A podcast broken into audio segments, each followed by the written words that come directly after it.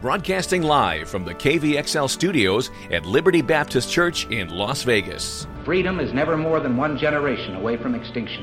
The Friddle Show with Crystal Heath. I've said that we must be cautious in claiming God is on our side. I think the real question we must answer is, are we on his side? Faith, family, freedom. For me, it's very simple.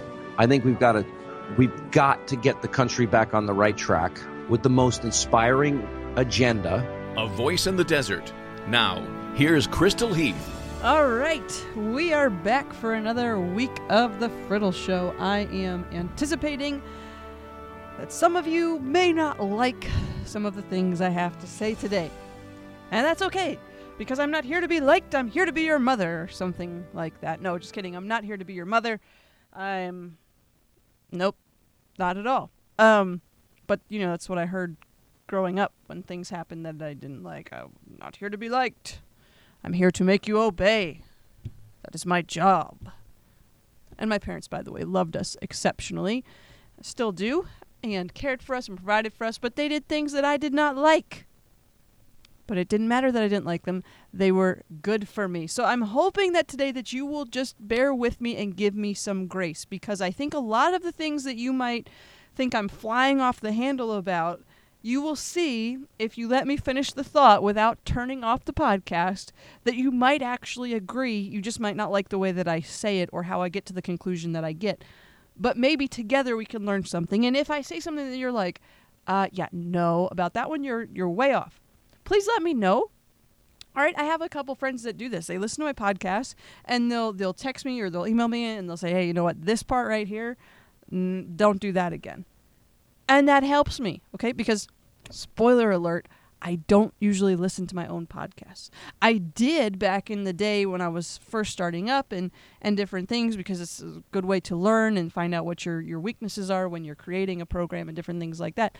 But today, now, you know, like, I don't know, eight, nine, ten years into podcasting, I, I don't usually listen to my podcasts that often anymore. Sometimes I do. And and I, I actually specifically do on occasion to find out what I sound like and to for self-improvement and that type of thing. But I don't listen to my podcast for...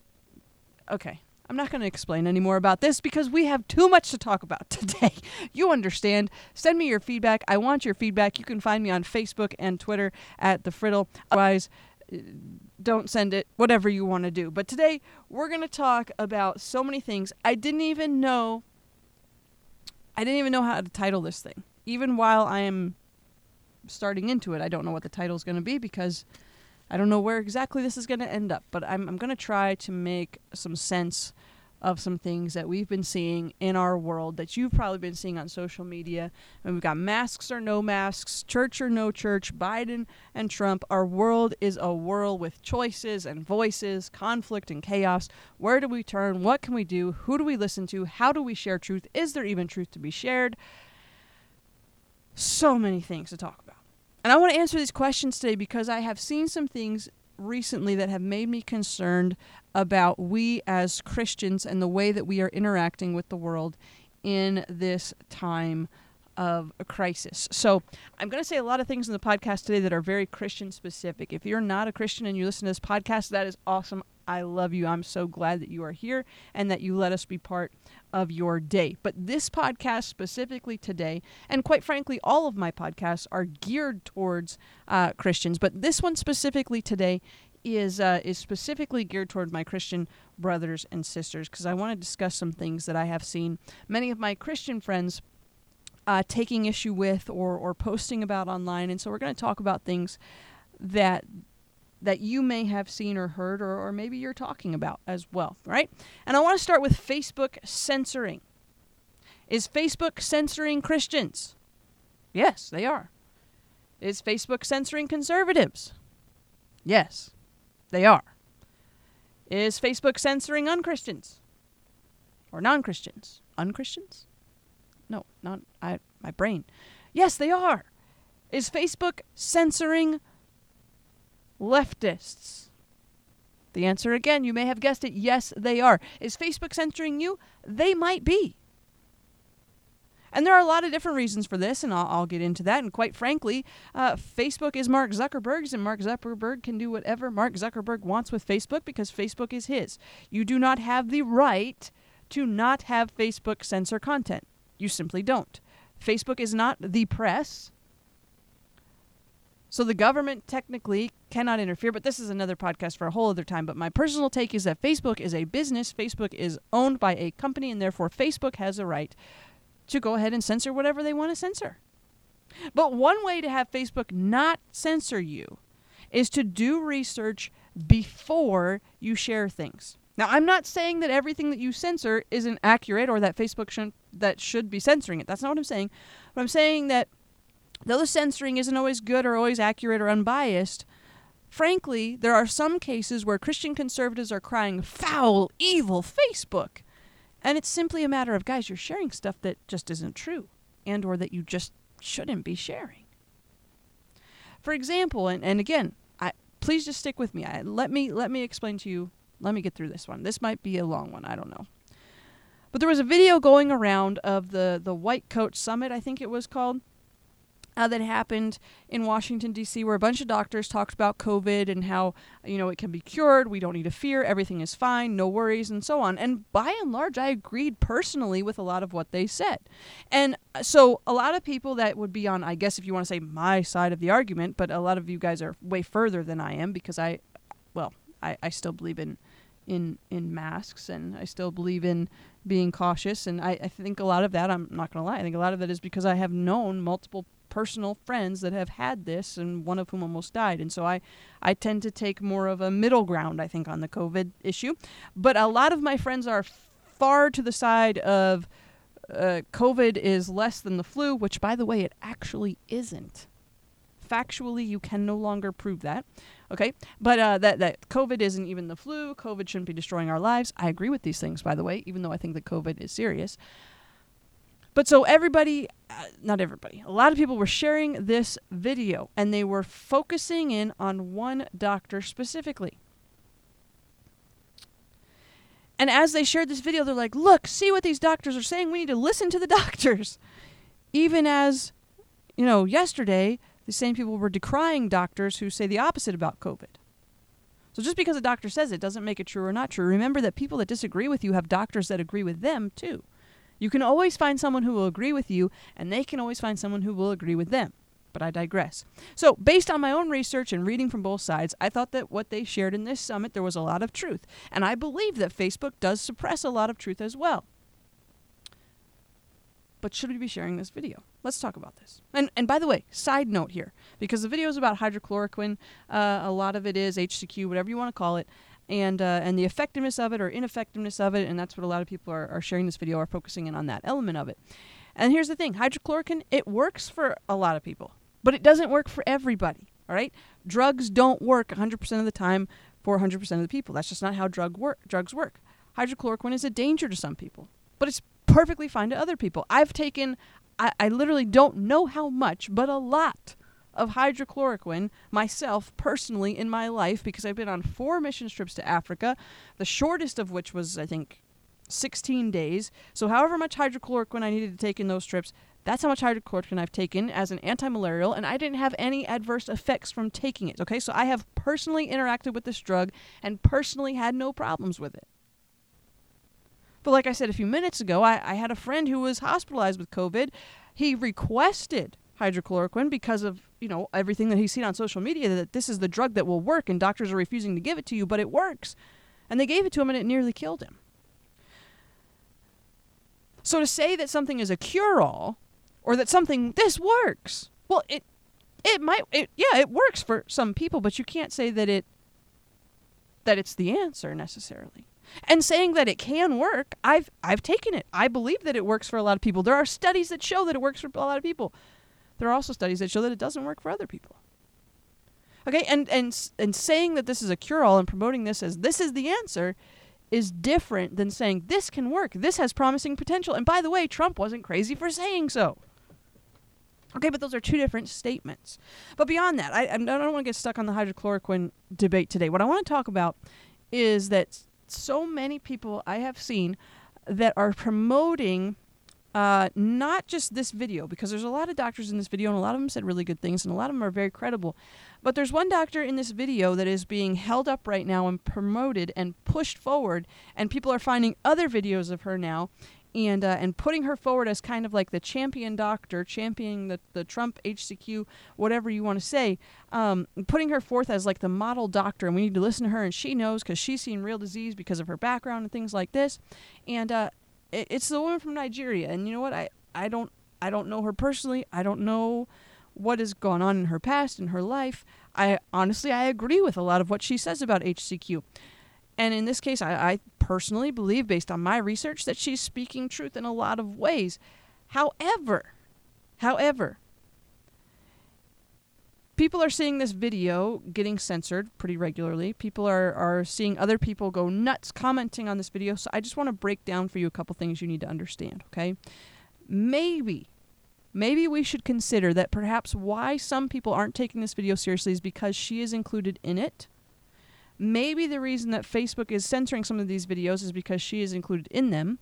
Although then Facebook is also allowing other videos of her to, to stand, so I don't get that. But what you need to understand, guys, is that, that this doctor, I'm not even going to mention her name because if you don't know who she is, I don't want you to, to go and find out who she is because this is not someone that we should be sharing. That's the bottom line here on her own website. And I, I'm leaving out a lot of stuff because this is a family program, okay? And this is not based on people trying to go after her and attack her because she has sided with Donald Trump. No, this is these are things that this woman has, has said and has taught. She is, uh, she is she's apparently a pastor. She has a myriad of YouTube videos. She had a website. I don't think it's live right now because I couldn't find it, but you know the internet is forever, and so her website is archived. So you can go through and you can find a lot of this, and you can find uh, comments and her interacting with people in the comments, and just a lot of weird stuff going on.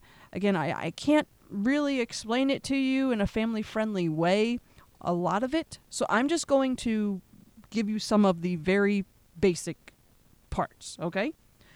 So this woman claims that medical issues like endometriosis and cysts and infertility and uh, and other issues, um, again, I, I can't even list them all because I am trying to find a word that would not be the words that are being used, but I, I can't find them. Um, but that, that, that issues related to uh, marriage, we'll say, that they are caused by physical relations between humans and spirit husbands or spirit wives. Uh, a phenomenon essentially where you have witches or demons engaging in marital relations with humans in a dreamlike state or in a dream world. And on top of that, she claims that seventy percent of churchgoers are engaging in these type of relationships, whether they know it or not, and it's just happening in their dreams, and that is what is causing uh, many of these issues that we would see both in men and women. Okay, she's also said that alien D N A is being used in modern medicine, that aliens are involved in, in governing our country, that she has personally engaged with half-human, half-E T type beings, and lots more crazy stuff. Again, I'm leaving out a lot of this because it's just too graphic for me to include in the program, but just trust me when I say, and you can go and research it if you want, but this lady is is not probably someone we should be holding up as an authority on anything. That doesn't necessarily mean that she is wrong when she talks about H C Q, okay? And, by the way, I'm not a fan of social media censorship. I, I do believe in using your social platforms to share truth in love, by the way. But look, if if you're sharing information that is coming from extremely questionable sources and or borderline conspiracy theorists, if not outright conspiracy people, uh... And and these individuals have made exceptionally irresponsible comments and, and teachings in the past.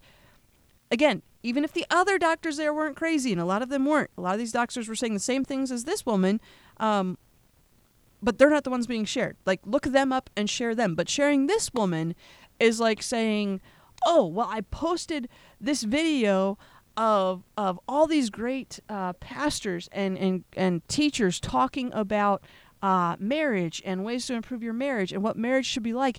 And you know, one of them is Joseph Smith, and uh, and I'm going to put his content up here front and center for you. And um, yeah, I know he talks about some other things that are kind of weird, but but this one is really good, you guys, and I really agree with this one. So let's just focus on this one and pretend that nothing of this other stuff exists. And oh, by the way, there's a lot of other good pastors, so you should listen to them too, because they were there too. Just Joseph Smith happened to be one of them. It's no big deal. Also, what he's saying in this in this context is right. Okay. Why? Why? Why would you do that? You wouldn't do that because there are other people that you can uh, share if you want to to help people have a better marriage. There, there are other teachings that you can share that wouldn't include that. Not that what he might say there wasn't good and true, despite everything else him saying not being good and true. I'm not saying that it is, but this is just a hypothetical example, okay? You wouldn't share it because of all the other garbage. That is kind of the same thing with this video, all right? Whether or not you believe Facebook should be censoring it or not censoring it, what you need to understand is, should I be sharing this? Or is there a better way for me to communicate what I believe is truth? And is it possible that Facebook is censoring out the non-crazy people so that it appears that only crazy people believe certain things? Of course it is. This is Mark Zuckerberg's playground, for crying out loud. All right, and I, and I mentioned that before. And quite frankly, he can do whatever he wants here. I can't control what Zuckerberg does with Facebook, but I can control what I does with Facebook. So please, guys, just do your research before you post. And by the way, I, this one, again, I'm not going to be super popular here, but I believe that you should read articles from both sides before you form a conclusion. Unless unless you have to read heresy to do it. I don't... I don't I don't go up to a, a okay, I'm not even going to go there, but I, I'm not talking about, like, spiritual issues, necessarily. What I'm talking about is hydroxychloroquine, okay? Although we could apply this spiritually. In fact, I, I will in just a second. But uh, when you're looking up stuff about hydroxychloroquine, are you Googling proof that hydroxychloroquine works? Or are you Googling proof that hydroxychloroquine doesn't work? Or are you Googling both? Because generally, we treat Google like we treat our Bibles. We go there to find support for the conclusion that we've already made rather than letting the data or the source speak for itself. And I firmly believe that most issues we Americans bicker over today, a large part of our bickering would be eliminated if we would just take the time to consider both sides of a, cons- of, of a conversation before we draw a conclusion, and then just go to try and find sources to support the conclusion we've already drawn.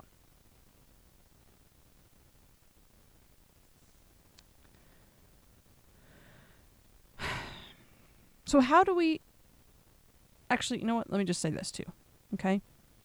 For everybody bashing Facebook, here's something you need to understand. Facebook actually tailors your timeline so that they will, you will see things that it thinks you want to see, because that's how they get you to keep coming back. That's how they keep selling ads, so they keep making money off of you. And whether you love masks and think that you'll they'll save your grandma's life, or you hate masks because they're damaging your immune system, Facebook will figure out which side of an argument you're on, and they will show you what you want to see. That is just the way that social media works. Now, it's a little different now with their whole uh, censoring thing, but as a general rule, that still comes into play. And bear with me now, this may shock some of you, but sharing your opinion about masks may not actually change another person's mind, because also, Facebook may not show your opinion about masks to the person that disagrees with you in their opinion about masks.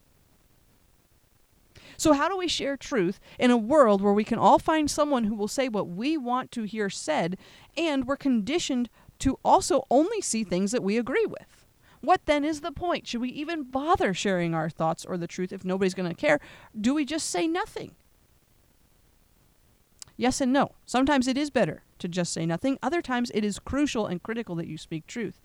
Just consider the words that you type before you type them. Masks, church, vaccines, whatever it is, think through what you're about to communicate before you communicate it.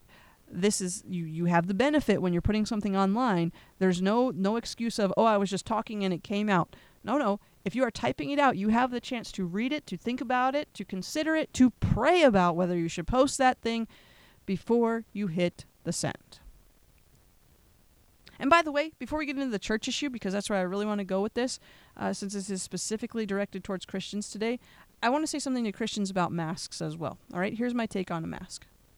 If a business I frequent, and I'm not going to go long on this because I've said this before multiple times on this program, but if a business I want to frequent requests that I mer- or mandates that I wear a mask to frequent it, then I wear the mask. And I don't post online that my rights were infringed upon because said business made me wear a mask. Do I think that my rights were infringed upon? Do I want to wear a mask? Those are other questions entirely. So why, though, then, am I okay with this? Because I want the baker to be able to refuse service as well. I want the photographer to be able to refuse service as well. And I want to be able to maintain my belief without hypocrisy that a business has a right to determine how their business will be run. Same goes for Facebook. And that's the choice that I have made. For me, based on the research I have done, I do not think the mask will kill me if I wear it into the store or on an airplane. I also do not think that the mask will save me if I wear it into the store or on an airplane.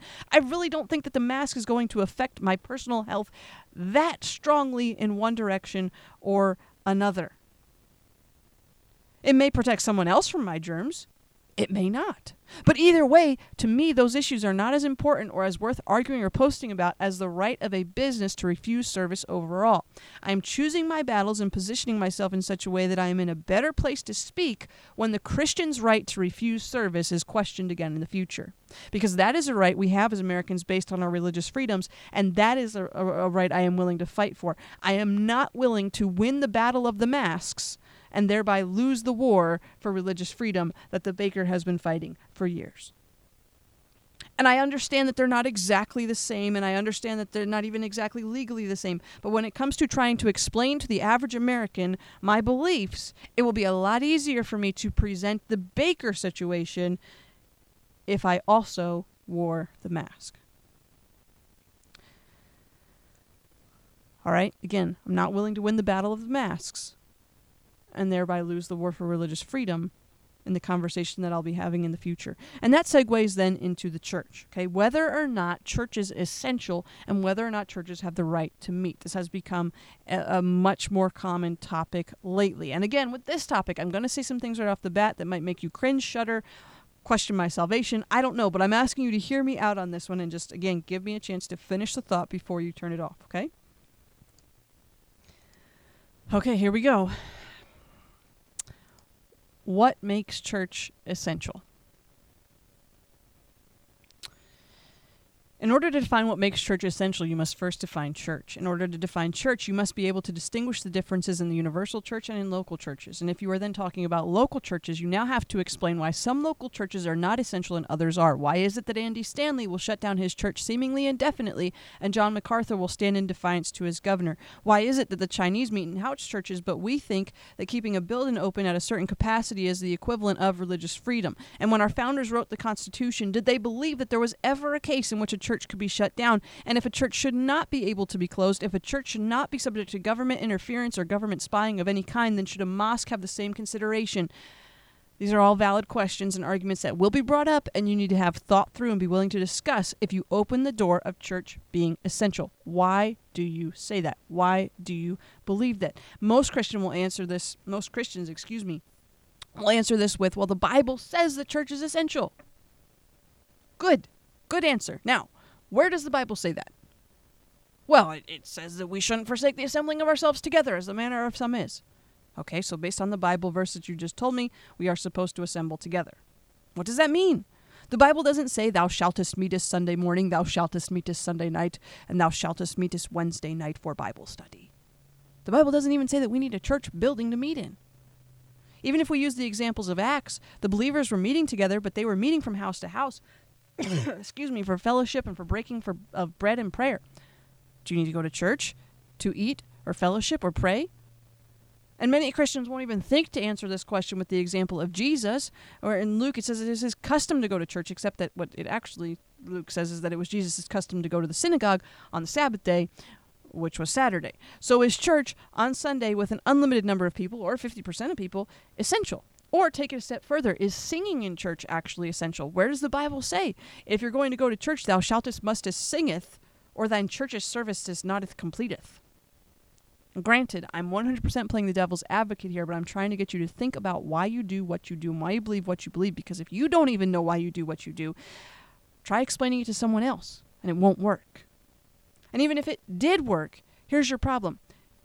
A lot of times what we are trying to do as Christians is we are trying to give biblical answers to a secular audience and our answers then fall on deaf ears.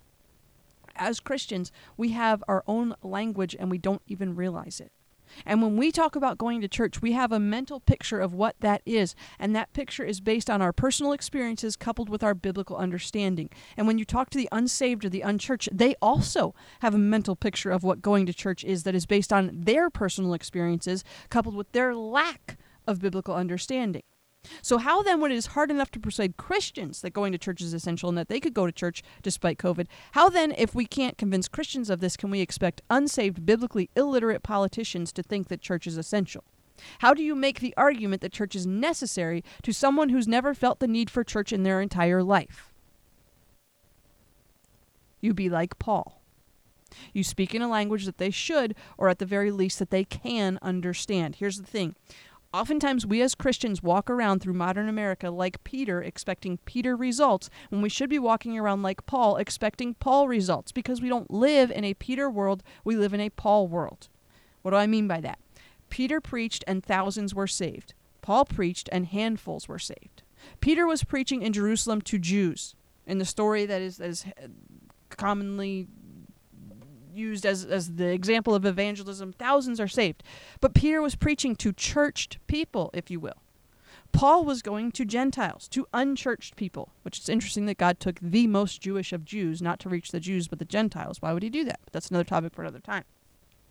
Peter's audience spoke the language that he was speaking, at least metaphorically. Uh, they knew the Bible. They were familiar with his Jewish ease, if you will. Paul's audience didn't have that background or that understanding. So when Paul goes in, he says, hey, you guys, right here, this altar right here, the one that you built, your altar, this altar, the one to your unknown God, let me tell you about that guy. He took something they were familiar with, though they were still uneducated and uninformed. He started where they were at. And when we go to have the church's essential conversation, we need to start with where our nation, where our audience is at, where our culture uh, can understand. And I would argue that the majority of this country, including many Christians, cannot explain to you biblically why church is essential. And then the Christians that are arguing from a biblical perspective why church is essential are speaking to an audience that has no idea what they're talking about. So we cannot, in our current culture, attempt to persuade those that have never had a des- need, seen a need in their life for church ever, that church is essential simply by going about it in a biblical, uh, saying this is what the Bible says. Church is essential, this I know, for the Bible tells me so. Sounds great, but it will not work in the audience that we are trying to convince. It, in fact, it's even true, but it still won't work in the audience we're trying to convince.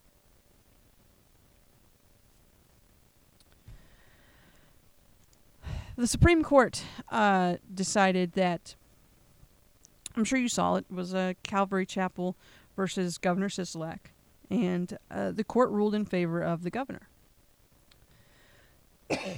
That churches could not uh, could not be equal to uh, casinos or, or other places that could have a fifty percent capacity rather than a fifty-person capacity. And so churches were essentially told in the state of Nevada that you may, you must still adhere to the governor's edict, if you will, of fifty people versus what others are being given of the fifty percent. Justice Gorsuch, in his dissent, was brief but powerful. He wrote this. He said, this is a simple case. Under the governor's edict, a ten-screen multiplex may host five hundred moviegoers at any time.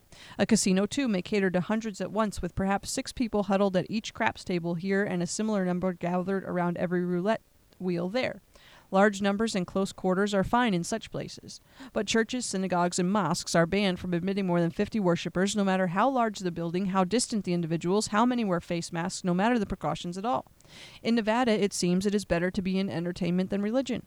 Maybe that is nothing new. But the First Amendment prohibits such obvious discrimination against the exercise of religion. The world we inhabit today with a pandemic upon us poses unusual challenges, but there is no world in which the Constitution permits Nevada to favor Caesar's Palace over Calvary Chapel. The key to this conversation is written in his dissent. And the reason I believe that this case went the way it was is because this case was not presented as a First Amendment conversation, because we made the wrong argument. And I fear that we as Christians are guilty of doing this over and over and over again on our social media pages, whether it be about masks or vaccines or church being essential. But in our case, for, for church being essential specifically, we're making a wrong argument. This case was presented to the Supreme Court as a case based solely on discrimination, but that's the wrong case to make. At its core, this case is not about discrimination, but about the First Amendment. That is the case. And that is the case you have to make to someone about why church is essential. That is the conversation. That is where you reach the common ground. You cannot try to convince someone that doesn't read the Bible. Now get this now. I didn't say saved or unsaved. I said someone who doesn't read the Bible. Saved or unsaved, don't try to convince someone that doesn't read their Bible that church is essential because the Bible tells us so. If they're not reading their Bible, they don't care what the Bible says. That's a convicting thought now, isn't it? And you might say, well, then they uh, they won't care what the Constitution says either because they don't study that. Well, true, but the difference is they don't have a choice when it comes to the Constitution. The Bible they are free to give or take as they please, but the Constitution governs their life whether they like it or not. And the First Amendment of the Constitution states that Congress shall make no law respecting an establishment of religion or prohibiting the free exercise thereof or abridging the freedom of speech or of the press or of the right of the people peaceably to assemble and to petition the government for a redress of grievances. No prohibition on the free exercise of religion. That is what our country's governing document states in the very same amendment that states we are free to peacefully assemble to protest. Get this, get this, get this. If the right of people peaceably to assemble is equivalent with the right of people peaceably to protest, and protesting is not considered a public health threat, and it is governed by the same amendment as the freedom to exercise religion, now church is essential. From a secular standpoint, without using the Bible tells me so, church just became essential because of the First Amendment, because of the protesting. The First Amendment is what tells us that if we have the right to assemble to protest, we have the right to assemble for church. So you should be shouting from the rooftops your support for peaceful protesters to assemble despite COVID, because that is the very argument, the very amendment that makes church essential despite COVID. Does that make sense? Because that is the conversation you can have. That is starting where your audience is at. Don't try to explain why the early church was meeting on Saturday and Sunday and the history of the Reformation and why now today we have church buildings and gathered just on Sunday. And if you're speaking to someone who has no biblical foundation, none of this makes any sense. Most Christians don't even know the history of it, okay? So it won't work. That's not where you start the conversation with a secular audience. You start where the culture is at. You start by saying, I am so glad that our Constitution gives us the right to peacefully protest, and I fully support those who are peacefully protesting. I believe that protesting is essential because the First Amendment says so, even if they're not wearing masks. And that's why I believe church is essential, because right before it talks about protesting, it talks about our right to gather for religious purposes. That is where you can stand and make an argument for church being essential to a secular world. James Madison wrote in the Virginia Declarations of Rights of seventeen seventy-six that religion, or the duty which we owe to our Creator and the manner of discharging it, can be directed only by reason and conviction, not by force or violence, and therefore all men are equally entitled to the free exercise of religion according to the dictates of conscience, and that it is the mutual duty of all to practice Christian forbearance, love, and charity towards each other. George Washington said, the liberty enjoyed by the people of these states of worshiping Almighty God agreeable to their consciences is not only among the choicest of their blessings, but also of their rights. Our founders believed that we had freedom of religion and freedom to assemble as conscience dictates. Now, some people's conscience will dictate that they're not able to come back to church yet for health reasons. Other people say, my conscience says that my practicing of my religion will completely allow me to go to church this week, and I don't even need to wear a mask to do it. And based on our founding fathers, and based on our First Amendment, and based on the protests happening right now, we have the right to then gather and do that. Instead today, though, we see Edmund Burke's words coming true. Edmund Burke wrote this. He said, religious persecution may shield itself under the guise of a mistaken and overzealous piety. Now, he's an interesting character to study, and I'll, I'll let you do that on your own because I'm trying to wind things down here. And I, I think that what he was referring to, uh, I believe scholars and historians would agree that he was not referring to uh, COVID. In fact, I don't think they'd ever heard of the word. I believe in his instance, he was thinking more along the lines of of Christians and other faiths being persecuted by those who would think they were doing the persecution uh, in a, in a, out of their piety. So, for example, Saul persecuting the early church. He thought he was doing the right thing. He thought he was doing what God wanted him to do. But there was a persecution happening based on what he felt was his piety. So I think that's what Edmund Burke was saying here uh, in context. But I believe it does apply to our current situation. That you could say, and I think we can say, that in America today, in places like California and Nevada, that we see religious persecution shielding itself under the guise of a mistaken and overzealous piety, but that piety is for the public health and welfare. And I would argue, based on the research that I have done, that perhaps this piety is overzealous. Perhaps the piety can be mistaken. Now, yes, I, I fully support, again, I, I wear the mask. I believe that you should stay home if you have, uh, if you have, uh, if you are high risk. I don't, I don't think that you should probably go to Walmart if you are at a high risk for COVID right now.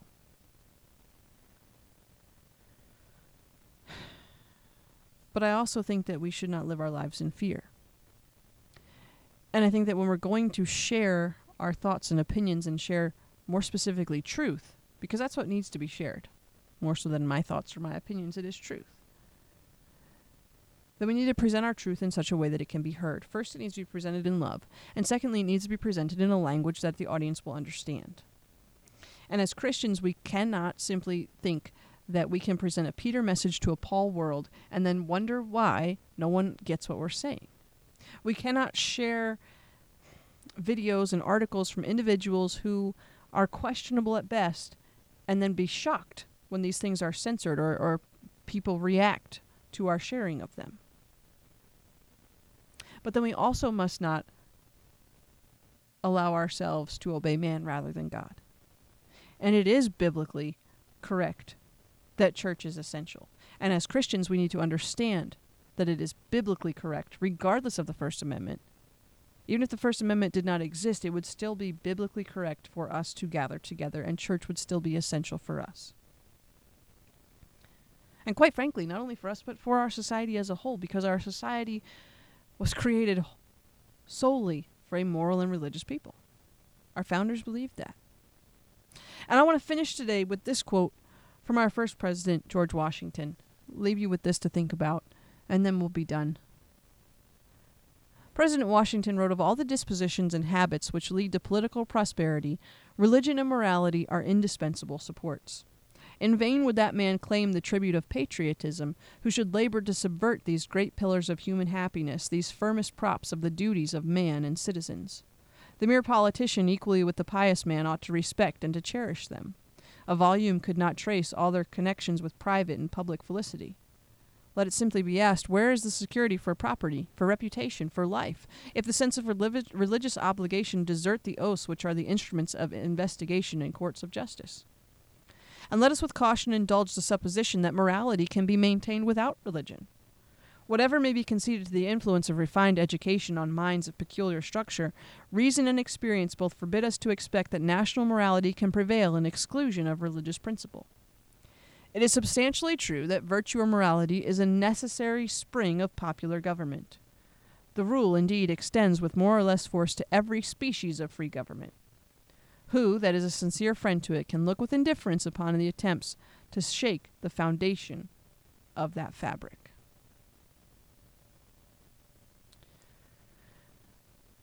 Our nation was founded on biblical principles, and our nation only survives as long as those biblical principles remain at her foundation.